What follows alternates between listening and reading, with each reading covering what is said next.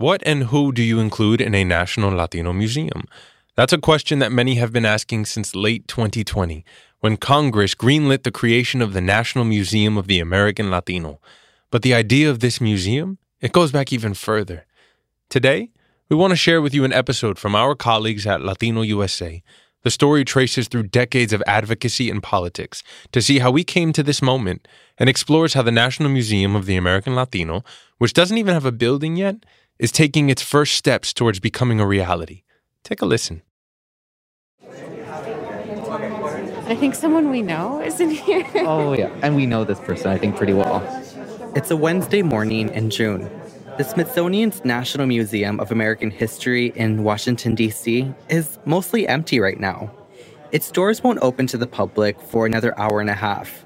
But my colleague Alejandra Salazar and I got early access today. So we're here and so is our boss. Well, kind of.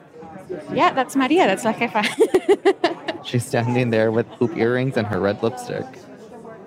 Okay, so she isn't actually here, here, but she's on a screen in front of us, dressed in a black jumpsuit and heels, welcoming us to a groundbreaking new exhibition called Presente, a Latino history of the United States. And now I'm standing here with Ray, my colleague you just heard from, Reynaldo Leaños Jr., and we're face to face with a life size video of Maria Hinojosa.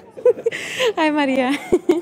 hey, Maria. Maria is one of about a dozen Latinos and Latinas featured in this exhibition for their work in the Latino community. I'm the anchor and executive producer of Latino USA. She pops up on screens in the center of the gallery space, along with others a nurse, an immigration activist, other journalists like her. It's kind of funny. We usually don't have Maria watching us while we're out working as producers for Latino USA. Presente is housed in the Molina Latino Family Gallery. It's in the Museum of American History, and it's the Smithsonian's first permanent space dedicated to the Latino experience in the United States. That alone is something remarkable. But we're here to cover the opening of this show mainly because it's a precursor of something big to come. Thank you all for being here today and helping us celebrate this momentous day. Today, we celebrate this new gallery, and soon we will celebrate an entire museum dedicated to the rich and vibrant history of the American Latino. That's Jorge Zamanillo. He's the inaugural director of the upcoming museum he's talking about, the Smithsonian's National Museum of the American Latino. And Presente is a major step towards that museum. Like our democracy, we're all part of this new museum I hope you enjoy the exhibit. In due course, I look forward to seeing you all at the new National Museum of the American Latino. Thank you.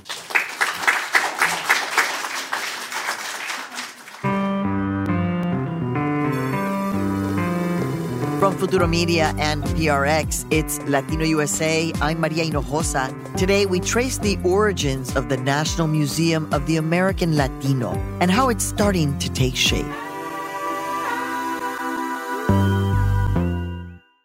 Museums are political spaces. They carry a big responsibility to decide which stories and artifacts to preserve across generations. Over time, they help define our social and cultural identities. The Smithsonian Institution is no exception. Home to some of our biggest national museums, the Smithsonian strives to capture the history and culture of the entire United States. But that's easier said than done.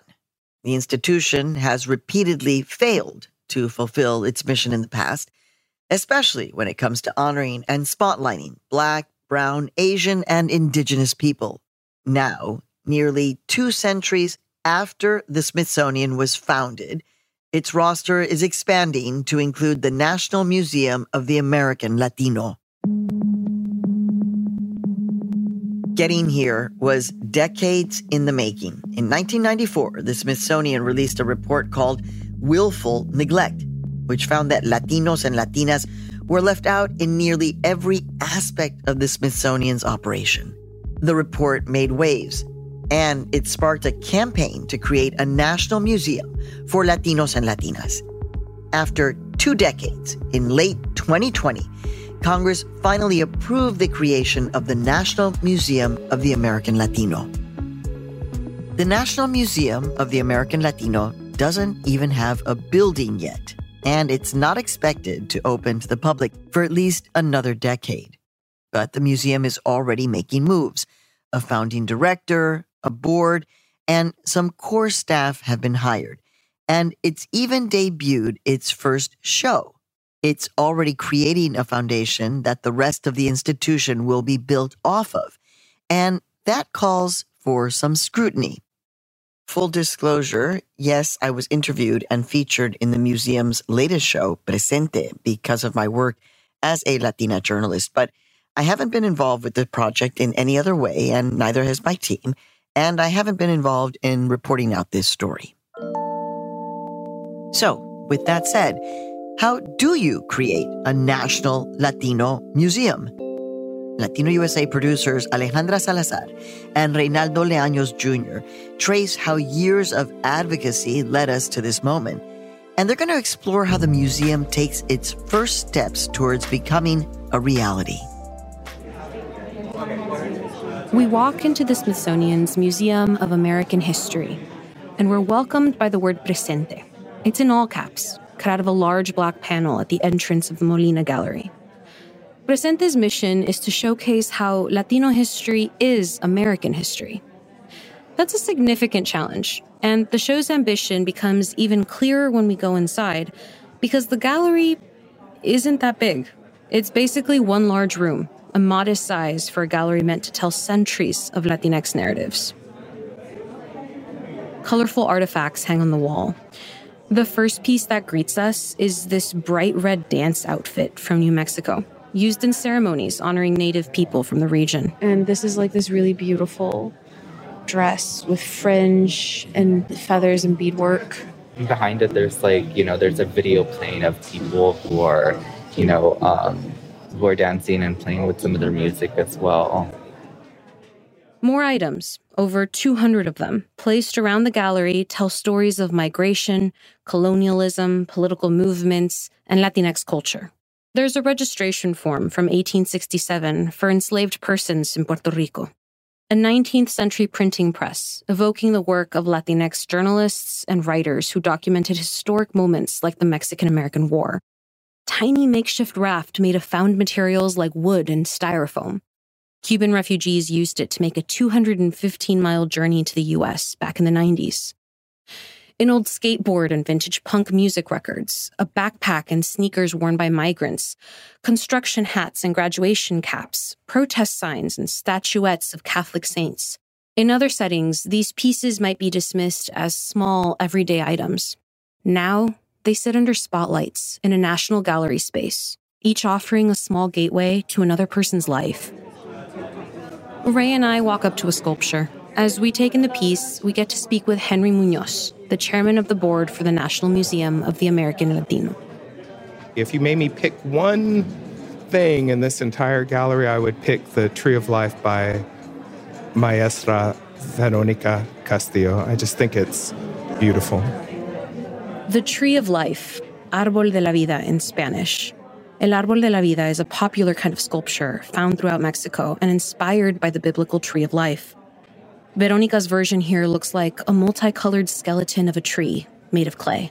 Small figurines of Latinx icons rest on its branches, like labor organizers Dolores Huerta and Emma Tenayuca, Supreme Court Justice Sonia Sotomayor, baseball player Mariano Rivera, artist Ana Mendieta. I just think it's fantastic. It's got the LGBTQ community. Look at the astronauts. The storytelling is just fantastic. Henry has been involved with public efforts to create a national Latinx museum for close to 30 years. Basically, since the Willful Neglect Report revealed the lack of Latinx representation within the Smithsonian. I'm one of those people who's been waiting 500 years for this to happen. Henry's frustration over the slow moving process of making a new museum echoes across the Smithsonian's history.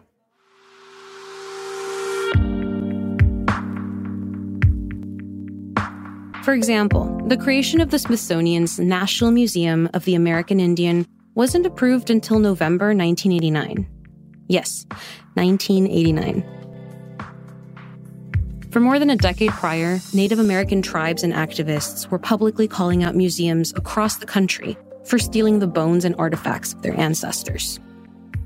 At the center of it all was the Smithsonian, which was holding the skeletal remains of approximately 18,000 Native Americans. In September 1989, the Smithsonian finally agreed to repatriate remains to their respective tribes, a process that's still ongoing today. That same year, legislation to create a National Museum of the American Indian under the Smithsonian was introduced and passed in Congress. 15 years later, in 2004, the museum in Washington, D.C. finally opened its doors. Following generations of exclusion and theft from Native Americans, it took the institution about 150 years to highlight the people whose land its museums stand on to begin with. Another example is the most recent Smithsonian Museum. The National Museum of African American History and Culture literally took a century to become a reality. Black Civil War veterans proposed the idea for a monument or memorial for African Americans in 1915, and a bill was introduced to Congress a year later. But the idea would take years to garner political support. And even when it looked like it might happen every few decades or so, Congress wouldn't allot enough funding to the project. An iteration of that legislation, with partial funding, was finally approved by Congress in 2003, and the museum opened to the public over a decade later in 2016. Like these other museums, Henry believes a National Latino Museum is a chance to capture the various and varied roles Latinos have played in shaping this country. Our people have been here since before there was a United States of America. And so this gallery has an opportunity to create cultural understanding at a moment in our country's history where we really need it. Henry has spent decades working with the Smithsonian. He served on its national board, and he eventually became the chairman of the Latino Center, the Smithsonian's response to its infamous report. Henry's a big donor, too. His name is on the wall at the entrance of the Presente exhibition. It represents what he's been advocating for all these years. So the fact that it took, you know, 30 years of educating not just the members of Congress, but the public about the importance of this museum is um, that's just the way it is. And I'm glad that we're here today. And I hope I'm here long enough to see the opening of the doors of the National Museum of American Latino. Henry mentions Congress because way before the creation of a Latino museum was even a possibility, the battle to try to make that happen took place on Capitol Hill. My name is uh, Ileana Ros Lehtinen, and I was a member of Congress for almost 30 years representing South Florida.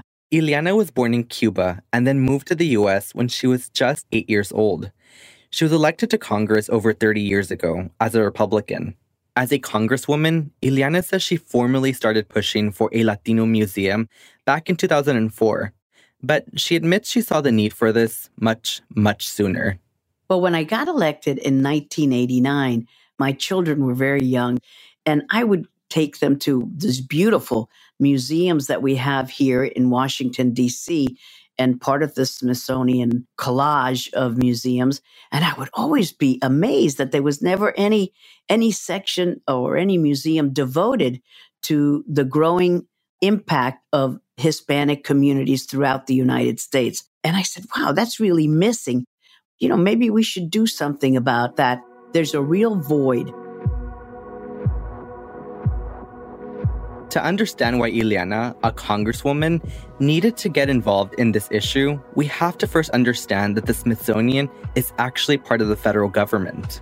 It's granted authority over its own grounds and buildings, but it depends on Congress for some funding and the authorization of major projects, projects like a National Latino Museum.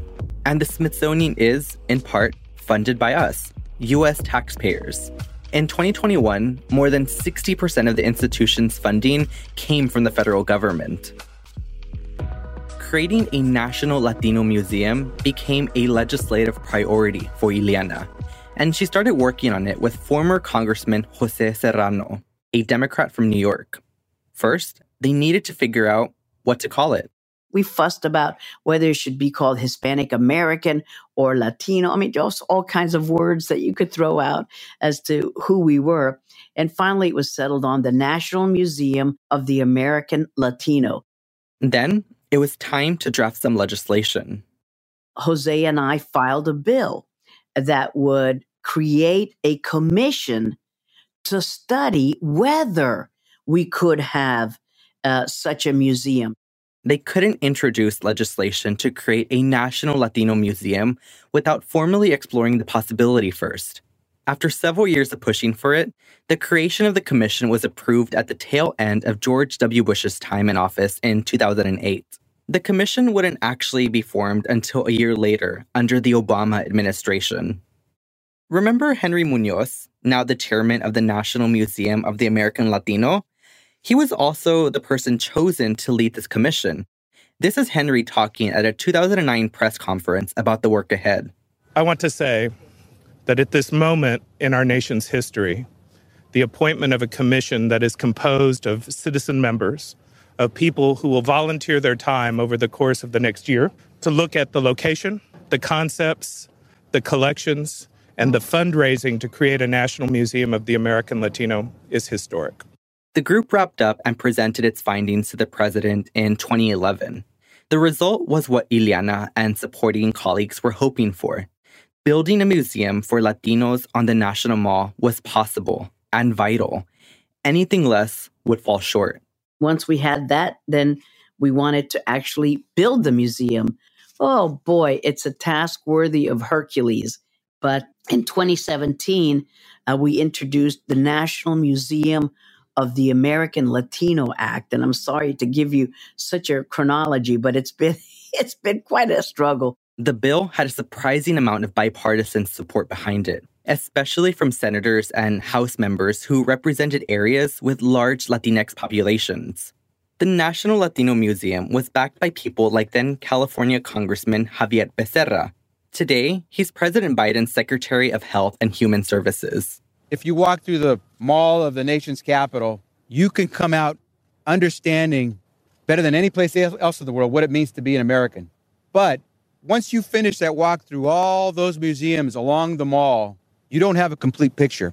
Former Senator Ken Salazar of Colorado and Senator Bob Menendez of New Jersey, both Democrats, supported the museum. And some Republican heavyweights also threw their support behind it.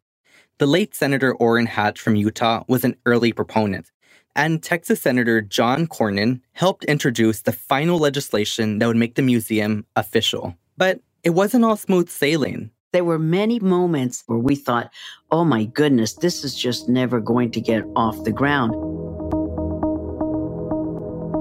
There were many arguments against creating a national Latino museum. Things like it was too expensive or too political. There were also objections to building on the National Mall. One line of thinking from several people in Congress was that, oh, if we give Latinos a museum, then every quote unquote minority group is going to want one. Another popular suggestion among those not in favor was instead of a Latino museum, why not a national immigration museum? Wouldn't that be more inclusive of other communities? Here's Utah Senator Mike Lee who at one point blocked legislation to create a national Latino museum. But the last thing we need is to further divide an already divided nation with an array of segregated, separate but equal museums for hyphenated identity groups. It was an ongoing tug of war, and the bill kept getting bogged down and kicked off the floor for many years. Then, December 2020 came along. We were in the midst of an unprecedented pandemic, and political tensions in the US were reaching all time highs. Congress was on the verge of passing COVID 19 relief legislation. So, Ileana and her colleagues decided to attach their bill for a National Latino Museum to this larger package. It was a tactical move. She says they knew the COVID legislation had to pass.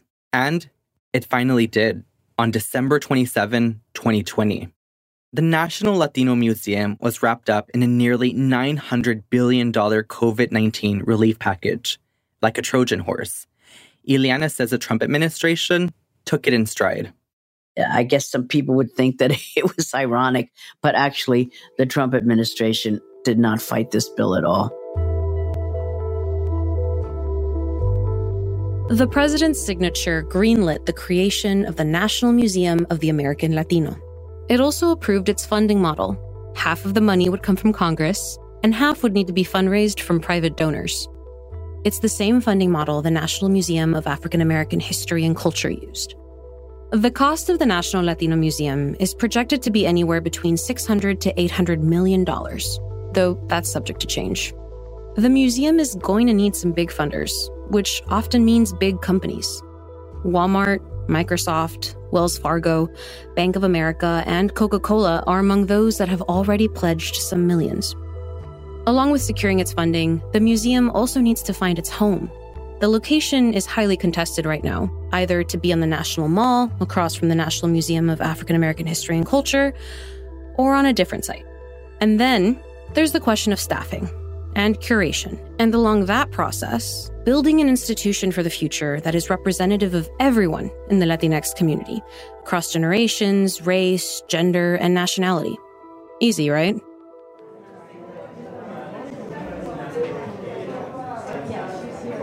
Presente started to give life to the National Museum of the American Latino. And as this space becomes more and more tangible, more real, people within the community are starting to ask whose stories are going to be on its walls and floors, and who might be left out. Here's Henry Munoz, the chairman of the board for the Latino Museum, again. Well, as a queer brown chairman of the National Museum of the American Latino, I would say that museums have always, they're strongest when they're places of conversation. And those conversations are not always easy. And this is the beginning of this process. So I would say, come on in. Who gets to be part of the National Museum of the American Latino? Both behind the scenes and on display, that question hangs in the balance as this institution begins to take shape. Stay with us, no te vayas.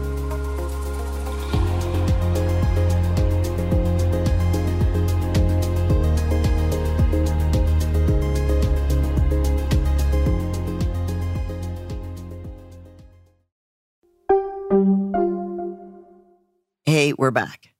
When we left off, we heard from some of the people that were trying to make the National Museum of the American Latino a reality. Now, as efforts to build it are underway, we're going to dive behind the scenes to try to understand the vision of this museum and how crucial it is to include different voices in the process. Eduardo Diaz is giving us a tour of some of his favorite spots in Presente. This has been seven years of a lot of hard work. We started from nothing. We had no project manager, we had no space, we had no money, you know, but it was built on a desire to, you know, plant the flag. Until recently, Eduardo was the director of the Smithsonian Latino Center. The center has been around since 1997. It was the Smithsonian's response to its report about Latinos. Eduardo led the center from 2008 until it got absorbed into the Museum of the American Latino in the last two years. Eduardo is now the museum's acting deputy director. You know, and I love very much that we're able to tell stories that people don't know about. Stories like Sotero Figueroa's. Sotero Figueroa, you know, he's Afro Puerto Rican guy. And of course, you know, we know that Afro Puerto Ricans didn't have the same access, generally speaking, to resources, including quality education on the island. So, one of the things that made Sotero Figueroa so literate, so committed, was he was a typesetter. So, that's the way he learned. It, it enhanced his, his literacy. Sotero later moved to New York, where he founded Imprenta America. It was a print shop in lower Manhattan that produced the Cuban Revolutionary Party's newspaper. He also contributed to other local Spanish language publications. The hidden histories continue, now on the West Coast. You see Toypurina, the San Gabriel over here. She was a freedom fighter from the San Gabriel mission, Tongva woman, who was resisting the Spanish imposition of the mission systems, which were essentially it was enslavement. Is basically it was, and we but we don't know about Toypurina, right? And there's so many other characters. So who was Estevanico, right? First African person to come onto the American continent, right? He's a slave, a Berber Muslim, And then there's Po'pay, led the Pueblo Revolt of 1680 that booted the Spaniards out of what is now Santa Fe. Eduardo says that a sculpture of Pueblo revolutionary leader Po'pay will be the museum's first acquisition in honor of Latinos' indigenous roots. The black and gray piece was made in 2018 by Pueblo artist Virgil Ortiz. Along with Eduardo's personal tour, we noticed some more things in the show. There were artifacts and stories about US expansionism and the Puerto Rican independence movement. A few steps ahead, there were displays about Cuban immigration and the history of Texas and Mexico. There were still some things missing. Latinos hail from more than 30 different countries, and not all of them and their histories were visible. There also weren't a lot of prominent stories about children, Asian Latinos, and the LGBTQ community out front and center. Eduardo acknowledges they had to make some tough calls. For example, Brazilians are not reflected here. And, you know, the Brazilian community is a tricky one because, uh, you know, they're from a Portuguese speaking country. And we, this is not a Hispanic, you know, gallery. This is not a Hispanic museum. It's uh, American Latino. And as far as I'm concerned, they're part of our community. And so I think as they grow as a community, we need to be more responsive to that demographic.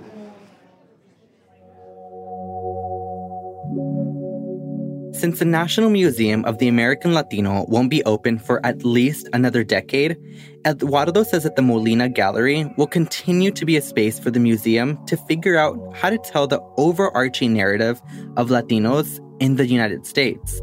It's an opportunity to realize what they missed the first time and figure out how they can make it better. After Presente, the team at the Smithsonian plans to create other exhibitions, including shows about Latinos in the military and Latino youth activism. But for now, one takeaway from this show for everyone is that there's still a lot of work ahead. the Smithsonian is, is incredibly important. I'm a historian. That's my academic discipline. And I've also taken classes on public history. That's what museums are essentially public history right there, right? For the people, for anyone to come in. This is Rosa Clemente. She's a scholar, organizer, and independent journalist whose work centers on Afro Black Latinx communities and identity. Back in 2008, she also ran for vice president on the Green Party ticket. For years now, she's been following the ongoing process to create a national museum for Latinos, and she's already feeling skeptical about the direction of the space. Should the Smithsonian have a museum for us? Absolutely. The problem is even saying the Museum of the American Latino, what does that mean? Like, who do you include in Latino? As a historian, Rosa says she finds herself drawn to museums as spaces for discourse and archiving. But as a Black Puerto Rican woman, she's all too aware of how these institutions often fail her and her community. It wasn't until she got to college that she began to understand her own history. She just didn't have access to that knowledge growing up. I don't even think I knew why Puerto Rico was a colony. I just, I knew I was Puerto Rican and I was always proud of that. Rosa began to look for spaces that were intentionally built for her and her Afro Black communities, which is very different from institutions that simply just make room. She says you can always tell the difference. I love going to museums. Part of me, when I walk into them, I look at what's on the wall and then I go, who's not here? And that's how I feel this museum is going to be. It's going to open one day, and 15 million of us are going to walk in and be like, where are we? That's why she felt she had to call out the Smithsonian. Earlier this year, Rosa wrote an op ed for the news site Latino Rebels, which, like this show, is a Futuro Media property. Her piece was titled Afro Black Latinx People The Missing Pieces of National Museum of the American Latino. Rosa was concerned that the stewards of this new museum were excluding Afro Black Latino, Latina, and Latinx history and input in this space. She drew that conclusion after learning that a lot of folks who were publicly advocating for the museum did not identify as Black or Afro Latinx themselves. There's 65 million Latinx people potentially. Now imagine if one out of every four of us identified as Black, that's 15 million of us they fundamentally know they can't move forward. Without us, They want us without us having any politic or power in these discussions and, and the work itself. Shortly after Rosa's op ed was published, the National Museum of the American Latino reached out to Latino Rebels and to Rosa to respond and to add a clarification. They said that she specifically called out the board of an unaffiliated advocacy group called Friends of the National Museum of the American Latino. The advocacy group told Latino USA that they agree that inclusivity needs to be a priority, 100%. And they're working on opening their lines of communication to see how they can improve in that area. But they also said the question of inclusion and diversity will ultimately be the responsibility of the Smithsonian. For her part, whether it's an outside advocacy group or the real deal, Rosa stands by her bigger picture critique. Why do you need to differentiate if you are all working towards creating this museum and making sure it's on the mall in DC? You're cherry picking right now to try to break down my argument as opposed to dealing with the issue at hand.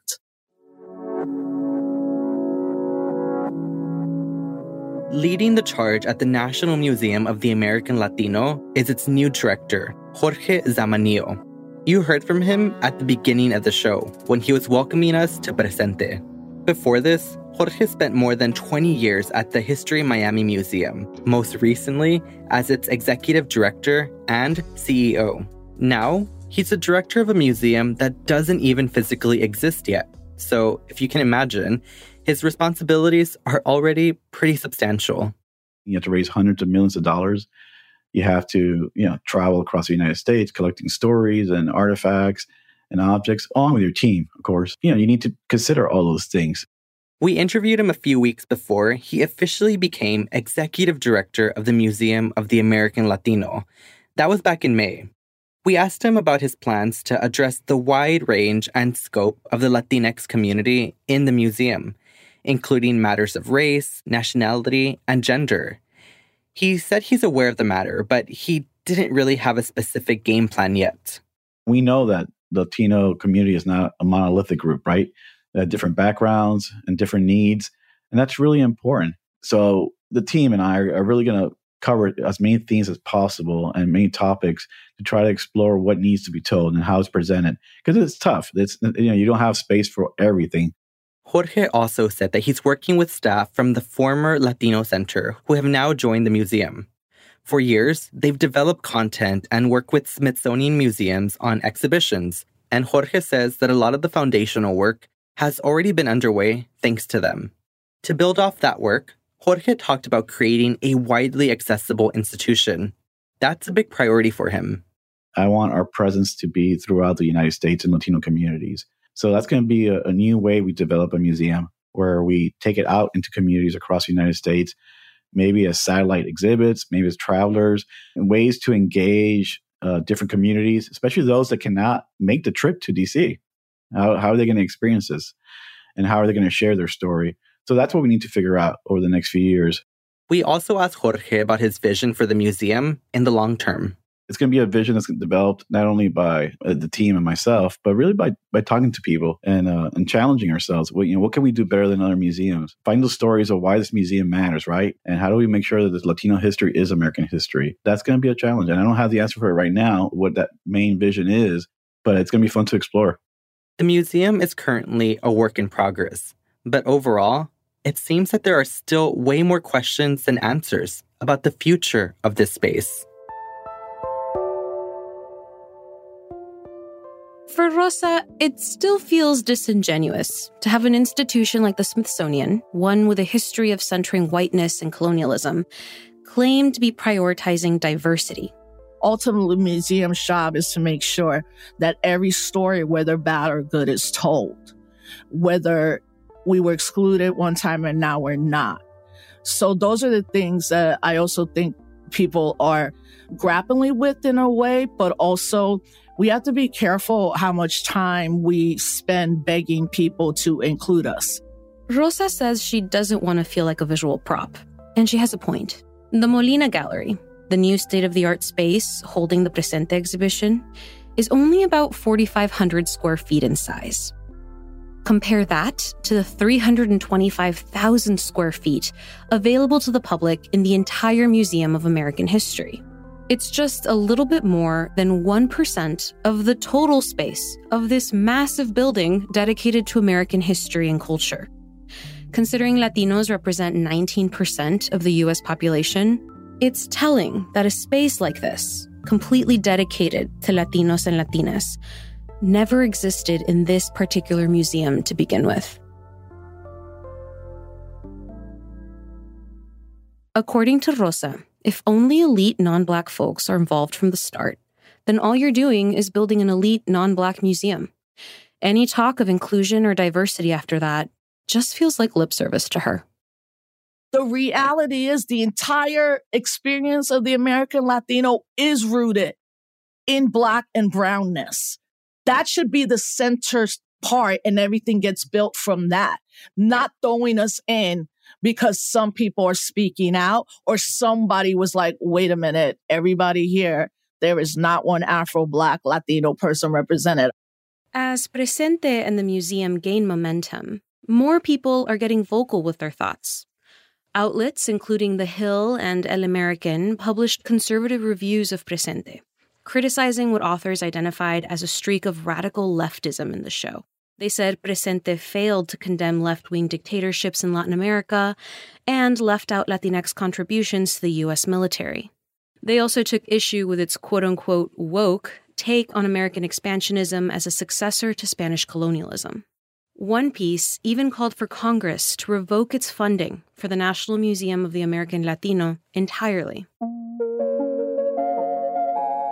Earlier this year, the museum announced the formation of a scholarly advisory committee. 18 prominent Latinx academics from across the country joined the council, bringing their expertise in a range of topics, such as literature and journalism, politics and law, LGBTQ issues, Central American migration, Mexican American identity, the African diaspora, Caribbean history, and the list goes on. Their job, formally, is to review exhibitions and help guide the vision Jorge was talking about earlier. But we're not sure exactly how their work will manifest and how influential their input will actually be. The opportunity at hand is unique a museum by, about, and for Latinxes on one of the nation's biggest platforms. No single museum will ever satisfy everyone. But if this is to be a truly representative museum of the American Latino, we must keep holding it to that standard anyway.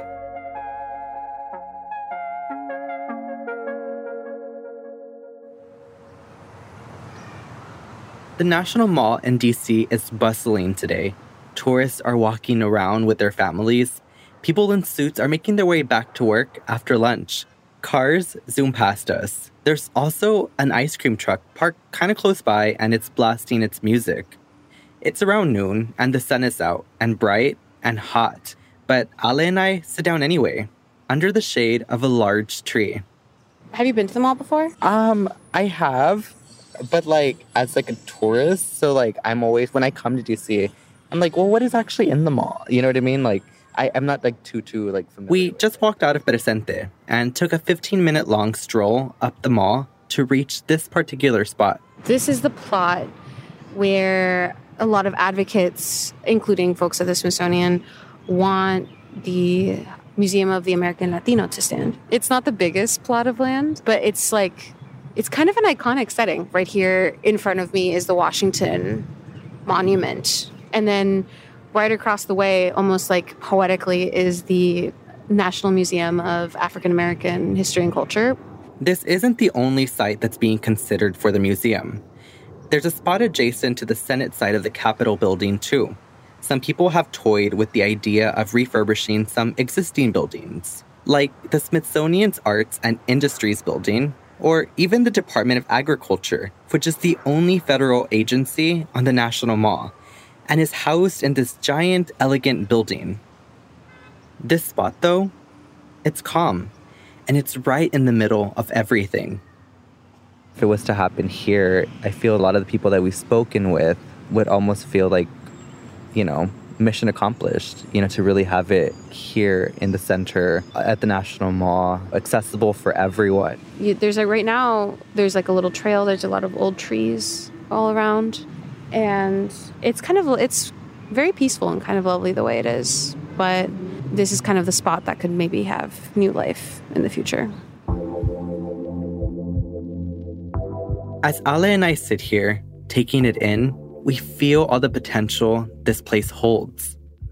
If the Latino Museum is built here, it could represent the national scale recognition Latinxes have deserved and demanded of the Smithsonian. We're also left with so many questions. Questions that can only be answered with time. Yes, it's going to take a decade to bring this space to life, and we will continue to hold the Smithsonian accountable to creating a museum that is honest and thoroughly inclusive of the Latinx community. But this is also a massive institution with a history of exclusion.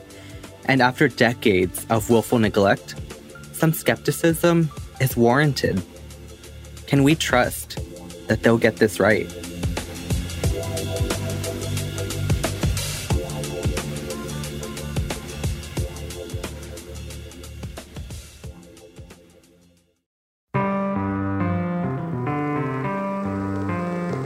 This episode was produced by Alejandra Salazar and Reynaldo Leaños Jr. and edited by Andrea Lopez Cruzado. It was mixed by Andy Bosnick. Fact checking for this episode by Elisa Baena. The Latino USA team includes Marta Martinez, Daisy Contreras, Mike Sargent, Julieta Martinelli, Victoria Estrada, Patricia Sulbarán, and Julia Rocha, with help from Raul Perez. Our editorial director is Fernanda Santos. Our director of engineering is Stephanie Lebow. Our senior engineer is Julia Caruso. Our associate engineers are Gabriela Baez and JJ Karubin. Our marketing manager is Luis Luna. Our theme music was composed by Xenia Rubinos. I'm your host and executive producer, Maria Hinojosa. Join us again on our next episode. And in the meantime, look for us on all of your social media. And remember, no te vayas. Ahí nos vemos. Bye. Latino USA is made possible in part by the John D. and Catherine T. MacArthur Foundation, California Endowment, building a strong state by improving the health of all Californians, and funding for Latino USA's coverage of a culture of health is made possible in part by a grant from the Robert Wood Johnson Foundation. Oh, thank you guys are so wonderful. And let me tell you, uh, I thought it was silly when you first said to put this microphone. I thought, oh, you know, it's just going to be the same kind of, but I have never used this system before. Wow. And the sound system that I hear in my ear, it makes such a difference. So thank you for fussing over this and, and making sure that we would have this kind of setup. It is great. And now I'm gonna I'm gonna run to my three o'clock appointment. That's it for now.